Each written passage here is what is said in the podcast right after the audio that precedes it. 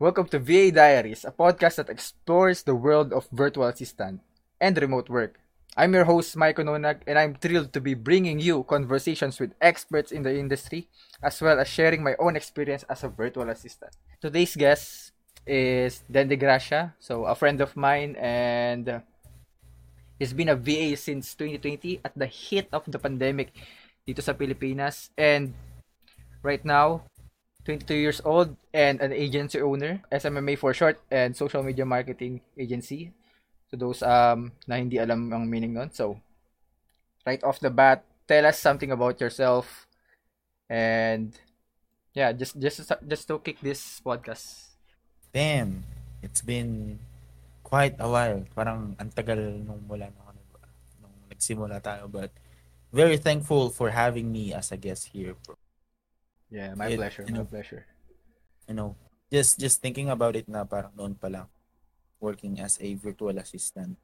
Then like learning from these people that I've been with, especially yung mga talagang experts na you know, mga big time right now, nakikita ko sila, ang layo na nila. Obviously, I'm trying to catch up. Pero in full reality, you know, still learning, still growing and very excited with what's up with the future. Um, things that has been going on for the past few months. Alam mo yun, Len? Yeah. Kailang agencies na din, iba't ibang klaseng niche, iba't ibang klaseng services.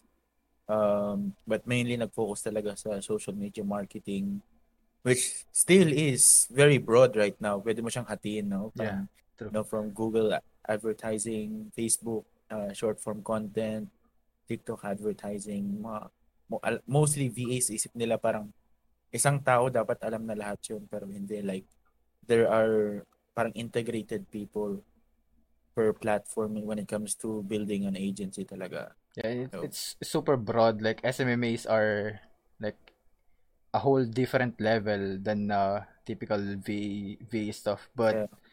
you know, Yeah, but also also VA, VA have a different niches and stuff. You can work with real estate, e-commerce, a lot of things, but you know, still yeah, still connects. But you know, you know, uh, tell us your story how you started um working as a VA. You know? VA, I started working after ko mag-work sa call center. Call center. Was terrified. Was no, I mean um, not to offend anyone working in the BPO industry. I mean, doon ako galing. Uh, may natutunan ako doon when it comes to sales and probably those. Pero, like for me, as someone just starting out, very young, sobrang bat out of high school parang or probably like going out of high school nung nag-work or work ako sa uh, BPO industry just seeing multiple type of people. Medyo nakaka-culture shock to be honest kasi you know, I'm not really very well introduced to multiple type of people, understanding culture and all of that whatnot. Pero pagdating ko doon, syempre naninibago, maraming natutunan, you know, few friends, you know, but as, at the same time, hindi ko na consider staying there. First of all, um, in reality sa Pilipinas, mm. okay na yung sahod ng call center. Oh, but mal- malaki yung sahod dito sa Pilipinas. Yeah, but but uh always since nung bata like I always consider, you know, entrepreneurship and business.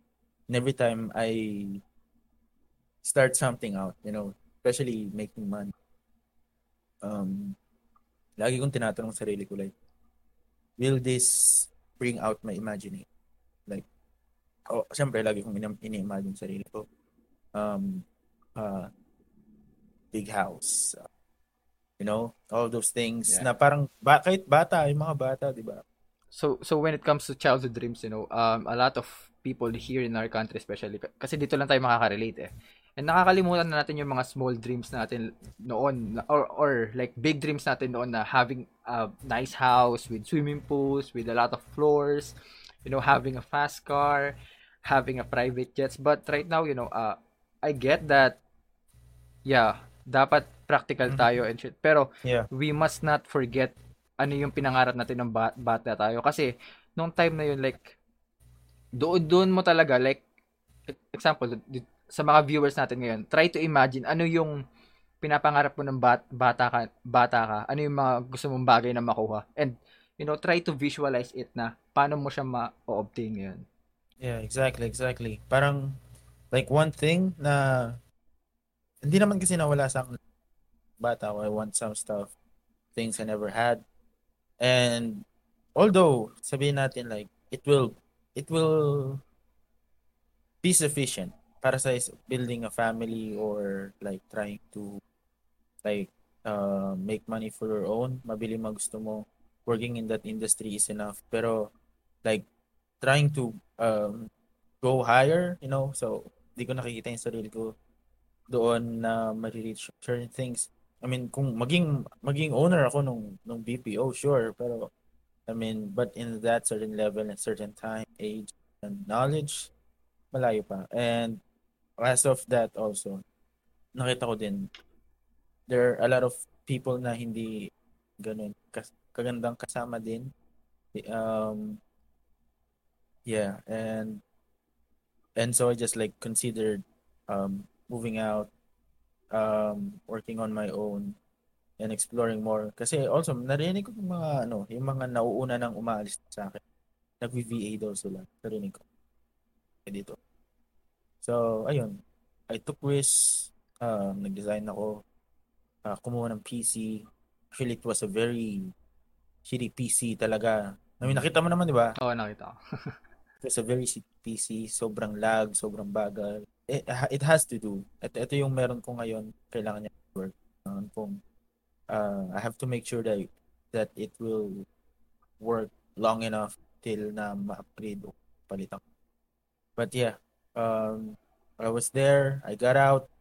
Um, I did went to college for a few months, a year, more than a year. Parang ganun, saglit lang. While working at this, you know, um, building my skills. Um, yeah. Ayun nga. So, uh, BPA ako.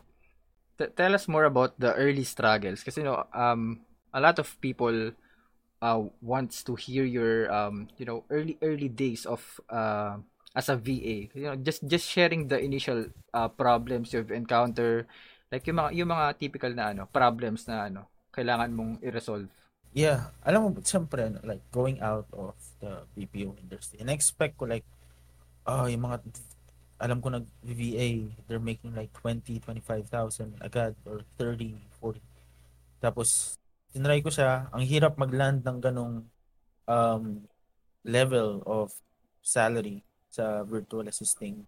Kasi wala pa akong ganong skills. Mm. Uh, and especially like, meron like very light Photoshop editing, um, video editing, ganyan. Pero besides that, wala akong social media management skills. O, lahat ads, hindi ko alam.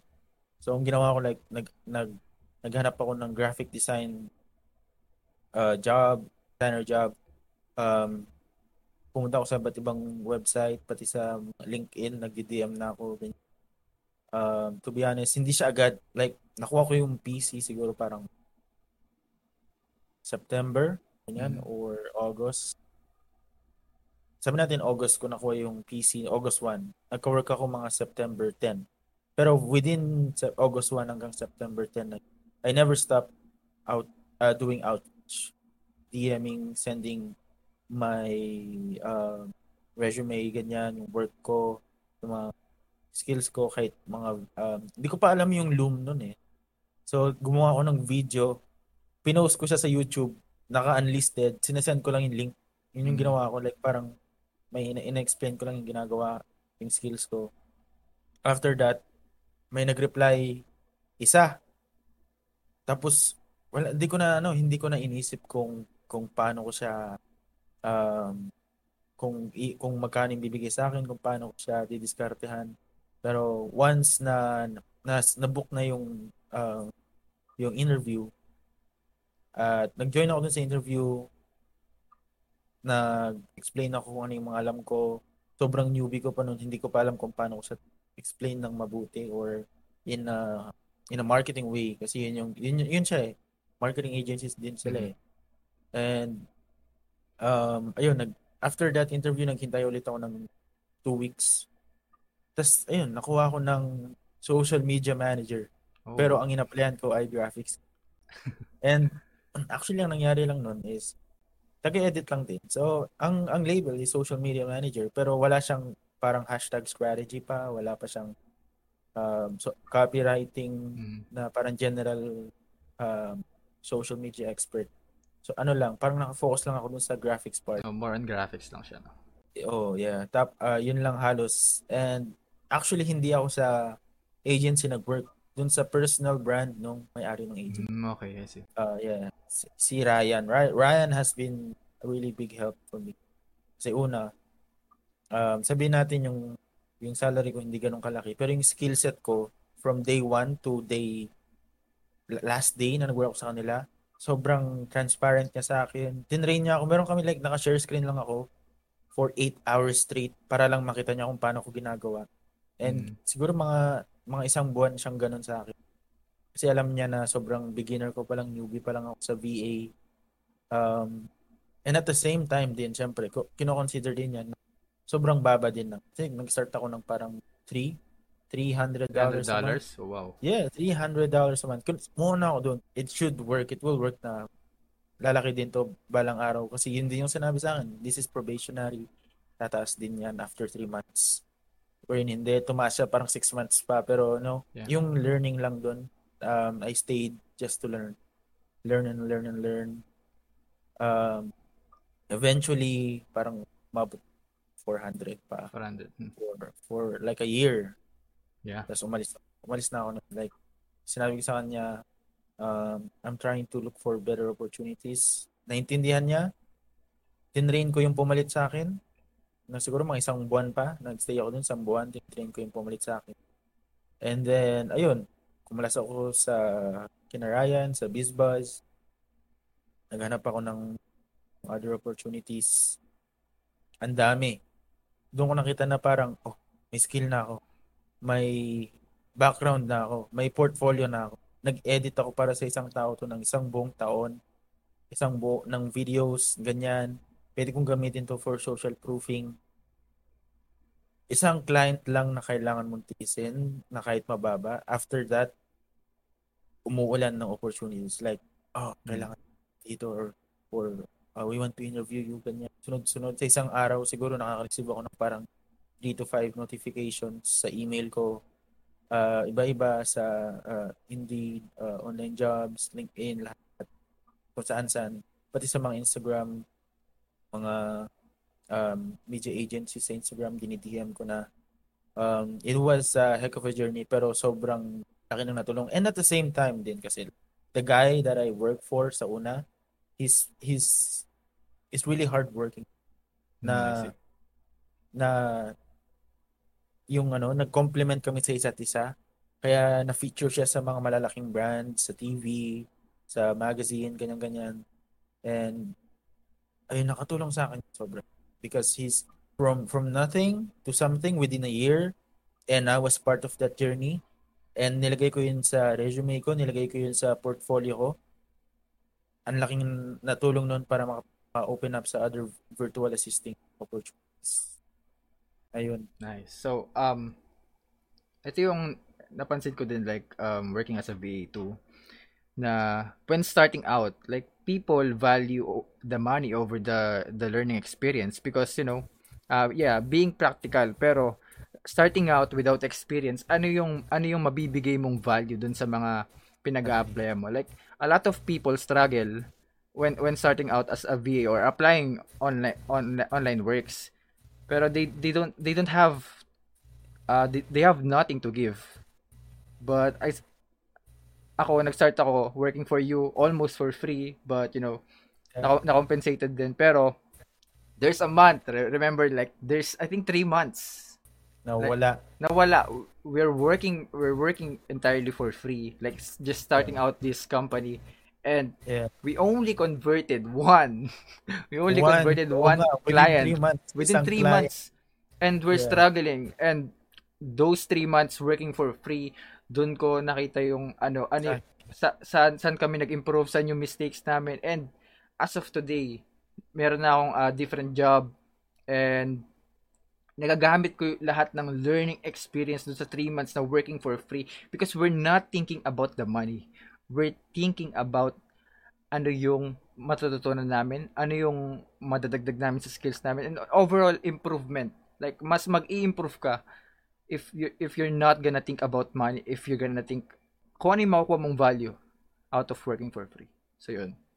Yeah, yeah, tama, tama. Yun din talaga, no? It was a heck of a journey din. Mm. Parang sobrang risky nun, pero it's all worth it. So worth it, yeah.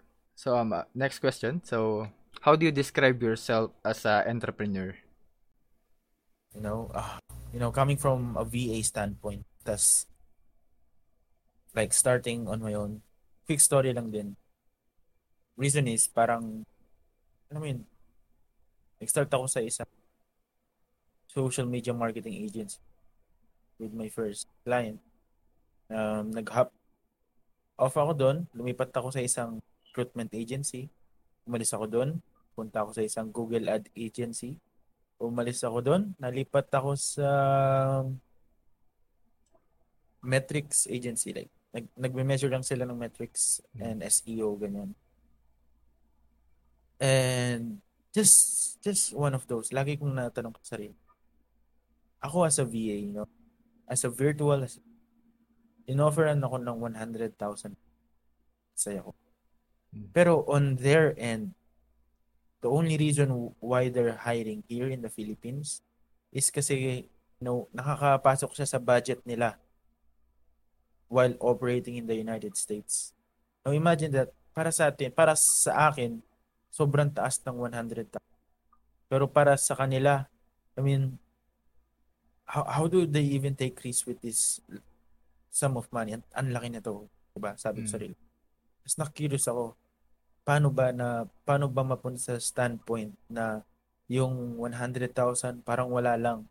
And especially working in those agencies, wala ako dun sa parang mataas or sa managerial. Nandun lang ako sa parang marketing assistant, copywriter's assistant, taga-basa ng lahat just to make sure na everything is is approved for launching, for posting, lahat ganun. And yet, kaya ka nilang bayaran ng ganito kataas. Paisip ako, pa, paano? Paano? And just thinking of it, researching, iba yung opportunity na magagawa mo sa sarili mo when you actually own the agency. And so, isip ko, ako, like, una kong naisip, kapital. You know, ang laking kapital ng kailangan ko to agency. So, kailangan ko ng sampung tao na magaling sa ganito. Kailangan ko ng dalawang, tatlong tao na pwedeng maging manager, taga-interview, taga-tawag, taga-cold call, DMs, lahat-lahat. But then, nung na-realize ko, especially, you know, listening to these, to f- multiple famous um, entrepreneurs, you just need the right sum of money para Mm. pero at th- that moment na nagsimula ako, I was parang sobrang baba. So I just reconsidered, inisip ko, anong pwede kong gawin? Ah, tawagan ko yung friends ko. So, yun, tinawagan kita, tumawag ka kung sino, tumawag pa ako ng mga ibang tao. Mm. I mean, I mean, the work ethic is unexpected para din sa mga iba. Parang hindi daw, hindi nila kinaya or, I mean, too much pressure, hindi pa sure kung mababayaran, um, puro promise or what. Ayun, I mean, hindi lahat naniwala, hindi lahat, hindi lahat sa tingin nila parang bogus lang or what. And, you know, there are people that actually took risks with me just to start a company. Uh, the first one was Hansman Media. Itong Hansman Media, ako lang mag-isa nito. Hindi mo Hmm. alam to, no? Um, nabanggit mo pero hindi pa ako kasama dyan. Wala ko. Si, alam mo to. Ang ako na inaya ko dito yung isang kaibigan, si Zamir. So, ang, ang nangyari dito, ginaya ko lang yung una kong uh, fitness people. Kailangan nila ng parang uh, pinopost sa Instagram, taga graphic design. So, ang ginawa ko, para siyang graphic designer agency. Ang ginagawa lang is nag-edit. So, Photoshop, I mean, eventually natutunan kong gumamit ng Canva, which is much more easier, pero just to have that best way of aesthetics especially with this type of people na sa health and fitness pinopromote nila is yung aesthetic ng katawan nila you know I had to use multiple applications. Tinry ko yun in-start ko. Um, nag-edit ako siguro ng limang picture sa isang tao isa-isa sampo for $5 each. Sa lahat yun parang wala mang $200 yung nagawa ko sa loob ng isa't kalating buwan. Um, I don't know how to pay you know yung mga bills ganyan uh, car payment. So iniwan ko yun. Nag-work ulit ako for like two months. Mm. tapos isipan ko yung huli kong nag-work ako ng two months sa isang recruitment. Actually parang one One week. days lang. Or one week. Oh nga pala. One week lang. Yes. Ang pagdating ko doon tanong lang ako ng tanong.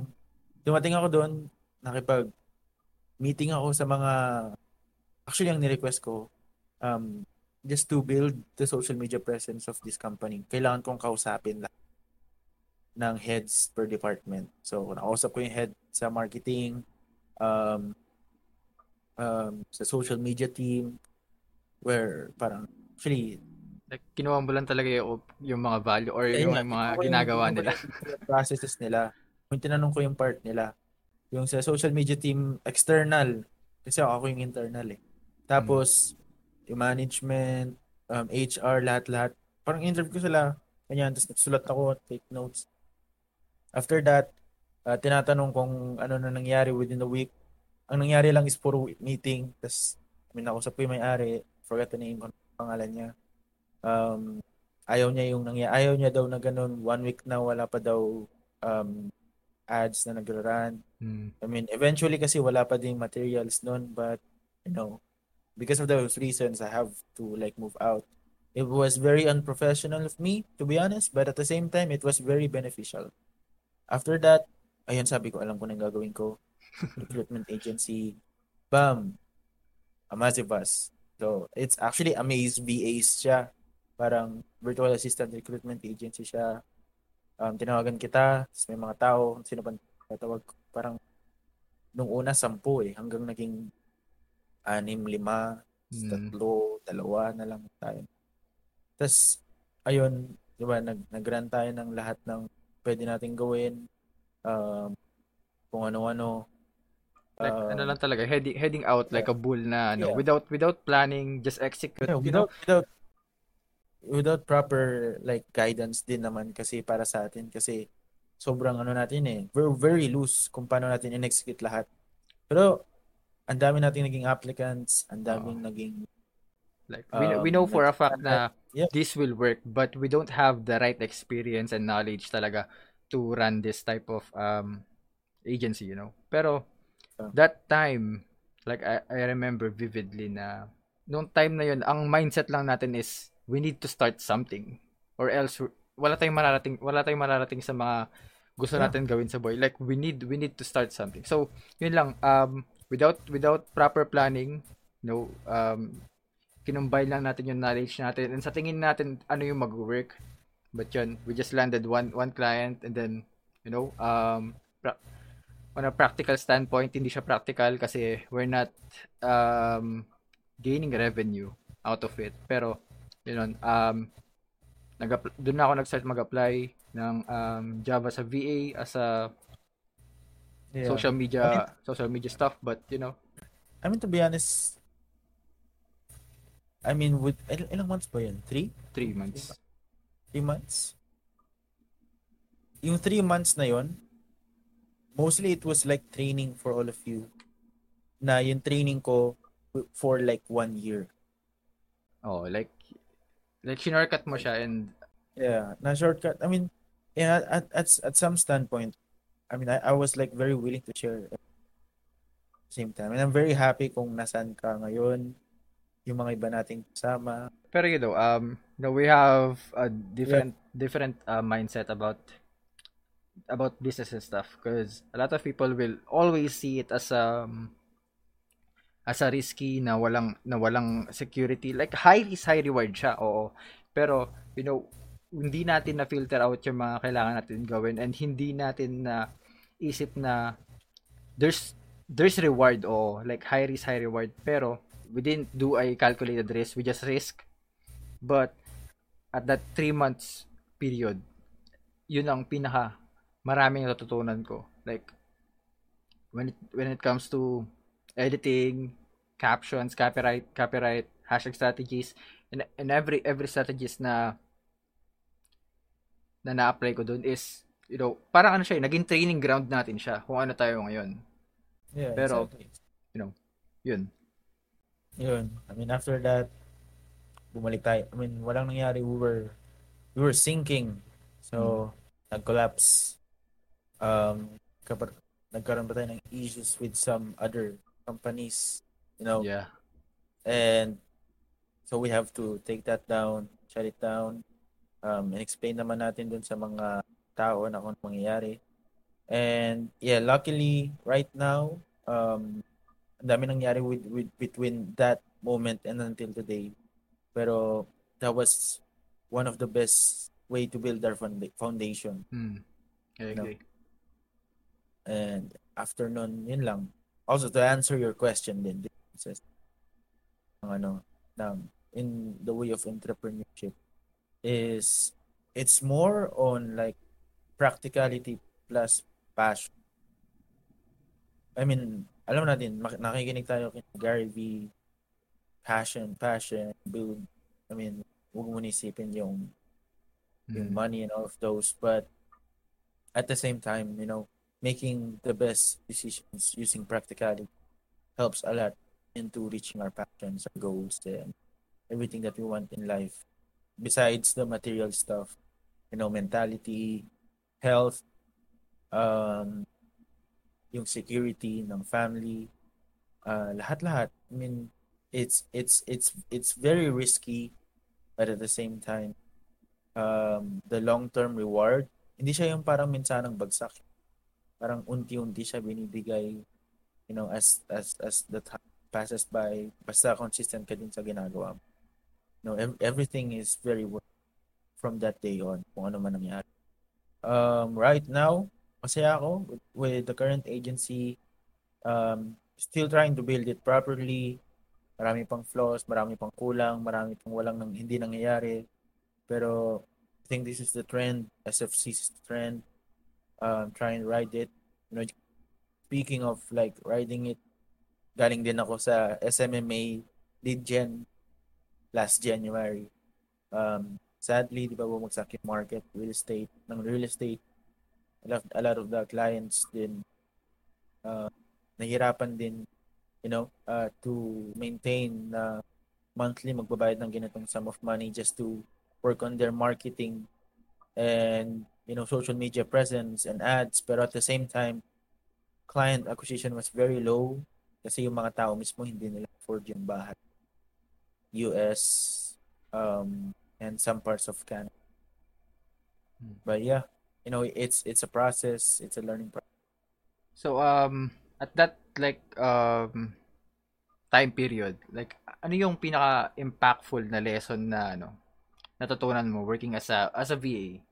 as a VA when you're there una pag nagsimula ka don't lie be 100% always think na meron at meron company, business, or person na mag, nakukuha sa'yo. You don't have to fake your identity, your skills. Aralin mo na lang siya pagdating mo doon. Don't do that. That's one of the biggest mistake you will do as a VA. Sirain na yung mentality mo, yung processes mo, lahat. Start from the bottom, build your foundation. Now, when you're there, ask questions. Always ask question. Yung mga dadatnan mo doon, kung meron man, they've been there for a re- for longer than you for a reason.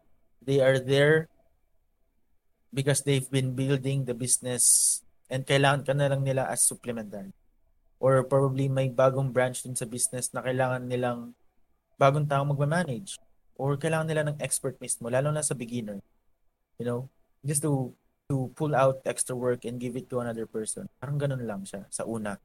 And one, that's one thing you have to to to build up asking questions. Always ask questions dun sa mga mas marunong sa'yo. Wag, di mo kailangan mag, magmukhang magaling. Always ask questions. Always build your skill set from those who has experience more than you. Ngayon, sabihin natin expert ka na, magaling ka na, ikaw na yung nagtuturo ng mga ibang tao. Huwag kang maging madamot. Always share 100% of what you know to them. Kung may alam kang shortcut, ibigay mo. But at the same time, huwag mo silang gawing tamad. Um, you know, it's it's more on sharing and giving uh, rather than just like passing on the torch, passing on the the responsibilities. So you have to understand din na leadership comes after. So una, ikaw yung tinuturuan, mamaya ikaw na nagtuturo. You have to be a good leader if you want to build your career in virtual assisting. Yun. Mabe-break yung kasabihan na ano talaga no. Like fake it till you make it talaga. Exactly. Like, it's it's not it's not really necessary na ano kasi kung bakit namin kung bakit namin nasasabi to kasi we did it. Ginawa namin yun and me It hap- I, I I fake some of my stuff na I know I know to run ads, I'm an expert in ads, but when I got the job, bro, I don't know how to fulfill that work. So, I did YouTube stuff, uh, nanood ako ng mga tutorials, um, I ask you personally, ano yung, ano yung gagawin dito, gagawin dito. And it's, it's a mistake. But, you know, at that time, I don't have a choice but to learn to learn it like almost almost entirely of my time like inaaral ko siya. Umaga nag-aaral ako. Inaalam ko ano yung paano mag-run ng Facebook ads Google ads. Because I don't have anything. So picking something na especially in a, in a professional standpoint is is a really really bad move. But you know so, um to some people might might work but you know, for us, we we made, we made it happen, pero we we will never recommend it na faking something na you're not an expert because yeah. this is a, this is a professional. Exactly. Kala ng mga tao shortcut 'yan. Akala it's not ah, a shortcut. It's it's a headache. It it dadaling ka niya sa mas mas mahirap na process. Hindi ka niya idadala dun sa mabilisang 50k, 30k, 40k a month na sahod. Hindi kanya dadalhin dun sa mayaman ka bigla makakabili ka ng bahay coach when you fake it. No. You just have to really go through the process. Kailangan mong tiisin. You know, I've seen a lot of VAs din hirap na hirap silang kumuha ng client. Kasi one thing, gusto nila agad malaking kitain nila. Hirap silang kumuha ng client. Second thing, expert na sila para sa kanila nanood sila ng YouTube video mm. ng isang oras you know, you have to be humble at first. Kailangan mo sabihin sa sarili mo, I'm just starting out. Yung mga nakikita kong kumikita na ng, kumikita na ng malaki, they've been here longer than anyone else. There's a reason na kinig yun yung sahod nila, yun yung kita. And you have to be honest and humble, especially when you're starting out. So here's a here's a logical standpoint. Like there's there's one one person na fresh grad, walang experience, pero this guy is expecting uh, this amount of salary. But this guy, this person, wala siyang experience, wala siyang degree, pero he said that he or she is willing to work for a month for free. Sino sa dalawang ang ma-hire? Most likely, logically, ma-hire yung tao na walang both sila walang experience but this guy have a, a degree and expecting this amount of salary but this guy he or she is willing to work for for a month for free. So on a business standpoint ikaw na business owner saan ka magre-risk? Dun sa dun sa risk free na, na tao na pwede mo siyang turuan pe, na, na wala, wala kang babayaran. Like having having someone na kasi both, both mo lang silang almost tuturuan. Like wala silang experience sa ganitong work but this guy risk free and pwede mo siya pwede mo siyang turuan and you know mas ma-hire yung guy na willing to work for free just to get experience rather than to have this amount of salary. So, you know, one one more thing na uh, when it comes to like these people hiring VAs, having great communication is key. You know, may idea ka, may explanation ka, pero hindi mo alam kung paano siya sabihin ng maayos. Mostly these people are from United States just trying to make sure na naiintindihan nila yung yung thought mo, yung process mo, yung kung bakit dapat ikaw yung hire nila at hindi yung nauna sa'yo. You know, all of those complement each other.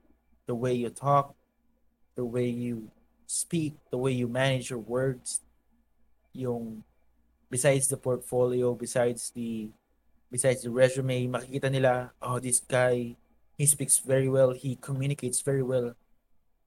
Alam mo sabihin nun, madali siyang turuan. mm, For them, that's that's one thing. They're talking to a lot of people as as a media buyer, as a social media manager, copywriter, virtual assistant.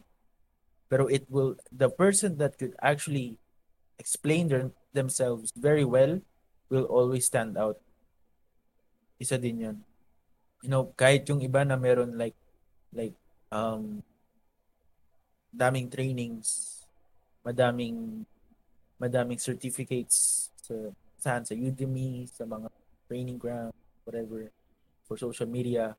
Kahit anong training ang i-take mo, certification ang i-take mo. If you cannot explain it very well, if you do not understand it exactly how it should be executed, hindi hindi mo makukuha yung job. So one thing when you're starting out as a VA, don't folk don't improve first is your skills Huwag ka munang mag-focus sa skills mo, mag-focus ka sa communication mo. Try to make sure na kaya mong intindihin yung sarili mo at kaya kang intindihin ng ibang tao. Kaya ka din intindihin ng ibang taong with other cultures, especially US, Australians, UK, Canada, people from those countries, you know. Iba yung English nila sa atin. You know, just making sure that they know we understand them and they understand us. Alam nila na madali kang turuan agad madali ka ma-hire. That's one thing. Work on your communication. I have another question for you. So if you're gonna if you're gonna start over again as a virtual assistant, what will be your first move or first five moves? First move ko as a virtual assistant. Wala pa akong experience, sabihin natin. Um, I mean ngayon with with my knowledge, Like basic basic knowledge lang, hindi yung knowledge natin ngayon na ano. Like basic YouTube knowledge, let's say. Okay. If you're starting out as a VA, wala kang experience, wala kang idea, wala kang foundation kung paano maging virtual assistant. Here is the first few steps that I will do. Una, pick a skill. You need to understand na virtual assistant is a very general term. Maraming klase ng maraming klase ang virtual assistant. It's right now very very broad siya. And you have to to pick one skill. I mean, sige, pwede ka mag-start as a general VA for for business people, for entrepreneurs. Pero trying to spread out from that after from that first client will be very difficult. Kasi general VAs when it comes to compensation, they start at the most minimum. The only reason na bakit tumataas yung mga sahod ng VAs is they start focusing on one skill. It's either copywriting, social media management, ads, running ads, media buying, um, editing videos, hashtag strategy. Lahat yun. Google Ads. Those are very important things na dapat alam mo uh, generally. Pero once you pick one specific expertise and focus on that, it will bring you to better heights. So, step one, just pick one. Pick one skill. Step two, focus on that skill. Hanap ka ng mga taong kailangan nito or kailangan na ng assistant. For example, I know I know Photoshop pero hindi pa ako talaga considered na graphics designer kasi wala pa akong ginawang uh, commissions, hindi pa ako nag-work sa ibang mga tao. So, anong gagawin ko? I will look for people that needs assistant graphic designers. Sabi natin gusto ko matuto ng media buying. Eh, natuto pa lang ako sa YouTube. Nanood ako ng isang one-hour video na free or nagbayad ako ng certification para maging uh, media buyer. Pero wala akong experience. Anong gagawin ko? Hanap ka ng tao ng kailangan ng assistant media buyer. There will always be a room for those kind of people. Kailangan ng ibang tao sa salo ng small task nila. Next thing, just focus and escalate your skills. Mag-stick ka doon, learn from that person, tuturuan ka niya, lahat ng alam niya mapapasa sa'yo. Once you feel confident in that certain expertise, once you feel confident na kaya mo nang humiwalay kasi hindi na ako pang pang media buyer assistant, pang graphic designer assistant anymore, be the person that teaches now. Mag-focus ka na na ikaw na yung nagra-run ng ads talaga, mag-focus ka na na ikaw yung nag-edit, ikaw yung nagma-manage, ikaw yung nag-strategize ng lahat talaga. Expand. Be humble. So first, yun, yun, yun lang. It, it's three basic steps. So for all virtual assistant, to summarize things, step one, pick one skill. Huwag ka na mag-general VA. Be a copywriter, be a media buyer, be a social media strategist. Pick one. Second, find the person that that will teach. Be a graphic designer assistant, a media buyer assistant. Hanap ka ng isang tao na magtuturo sa'yo, lahat ng skills niya ipapasa sa'yo. For you to have the reason to be an expert on that certain skill. Lastly, capitalize. Build your skill, build yourself. Branch out to other people and then walk on your own. Ikaw na mamili ng path na lalakarin mo. That's that's the basic of it. Very basic for for all aspiring VAs. All right, awesome. I, I agree, totally agree on those, those type of stuff because, you know, nung, nung nag-start tayo, like, we, we're always applying to the general stuff. But the competition is super saturated. Like, mara, maraming, maraming katulad mo na mag-start, mag-start na as a VA, like general VA. Marami kang kalaban. But, once you've uh, filter out the the niche or nakahanap ka ng specific type of VA, like for example, yun nga, copywriting or media buying, the competition will cut down. Magiging le- less competition and you know where to find your people. You know where to find those type of jobs. No, mas ma-filter out. So, I agree totally. So, define this year in one word? Opportunities. Opportunities. Why? Why? Why opportunity? See, right now, the industry is, is media. Every business is a media business. You have to understand. And every time a business is a media business, they will require people to work for that media business. Sabihin natin meron kang, you have like a restaurant business. Now, obviously, it's at the same time, it's a media business. Gradan ka ng ads, post ka sa social media, Facebook, Instagram, um, sa mga restaurant finding apps, and you need people for for for the, for you to optimize those platforms. At ikaw hindi ka naman hindi mo naman alam 'yan. You, you know you know how to run a restaurant, pero hindi mo alam kung paano i-run yung, yung yung media side, yung marketing side when it comes to digital marketing. So you'll hire people. Hmm. You'll hire VAs. And sa lahat ng VAs, you have to understand na every business, especially in the US, Canada, in Australia, sa lahat ng mga bansa na to, kahit sa Pilipinas, there will always be a room for a media expert. And every VA is a media expert. Hindi lang sa media actually, but marketing, emailing, SMS marketing, of those, there will always be a room for a VA. So it's a it's it's a there's a whole new new list of opportunities for all of you. And you just have to win not by quality but by quantity. Sa sobrang dami ng opportunities, madami rin yung competition. Madaming gustong makuha yung opportunity. And you have to understand it's a numbers game. You know, hindi siya yung mag-send ka ng isang email na pinaghirapan mo ng maghapon para i-send sa isang tao. No, it, it I'd rather send one text message, one DM every minute to 100 people every single day. Kasi alam ko the chances are may magre-reply, magre-reply sa akin within a week. You need to understand that. So I think it's it's it's it's it's the year of of opportunities, but at the same time, you need to to continue grabbing every every time you you see an opportunity. All right.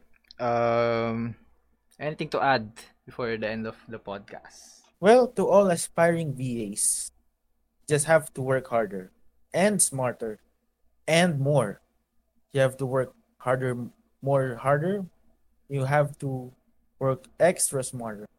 Kasi a hard worker does a hundred things at one time. And a smart worker, gusto nila quality in one work.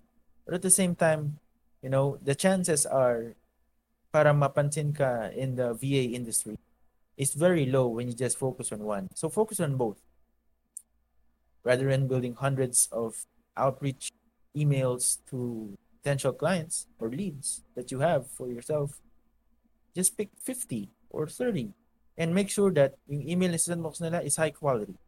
Yun lang talaga. It's it's not about just just you know it's and also you need to understand it's not a lazy industry.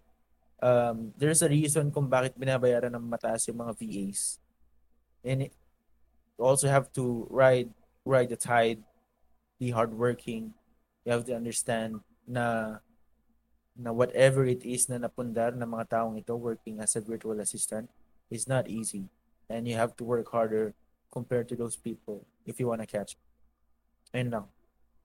Nice, sweet. So, um, yung, yung mga tao na gusto kang i-follow or gusto nilang makita yung mga ano mo, uh, recent works or updates sa'yo, sa, saan ka nila pwedeng i-follow? Oh, just go to my Instagram, uh, Dan De Gracia. Uh, I'll be starting to post some content about, you know, uh, media buying, social media. Um, feeling ko makakatulong sa inyo. Also on TikTok, just say my name at Dan De Gracia. Um, also follow Podcast Trend, currently the agency, and Estate Escalate uh, for those who are in the real estate industry. Um, yeah, that's it. So, uh, thank, thank you for this opportunity na thank maging so guest dito sa, sa podcast. And lahat na binanggit niya ilalagay niya sa sa link sa description kung gusto niyo siyang i-follow. You know, check him out. He's a cool person. So, um, thank you so much. Peace out.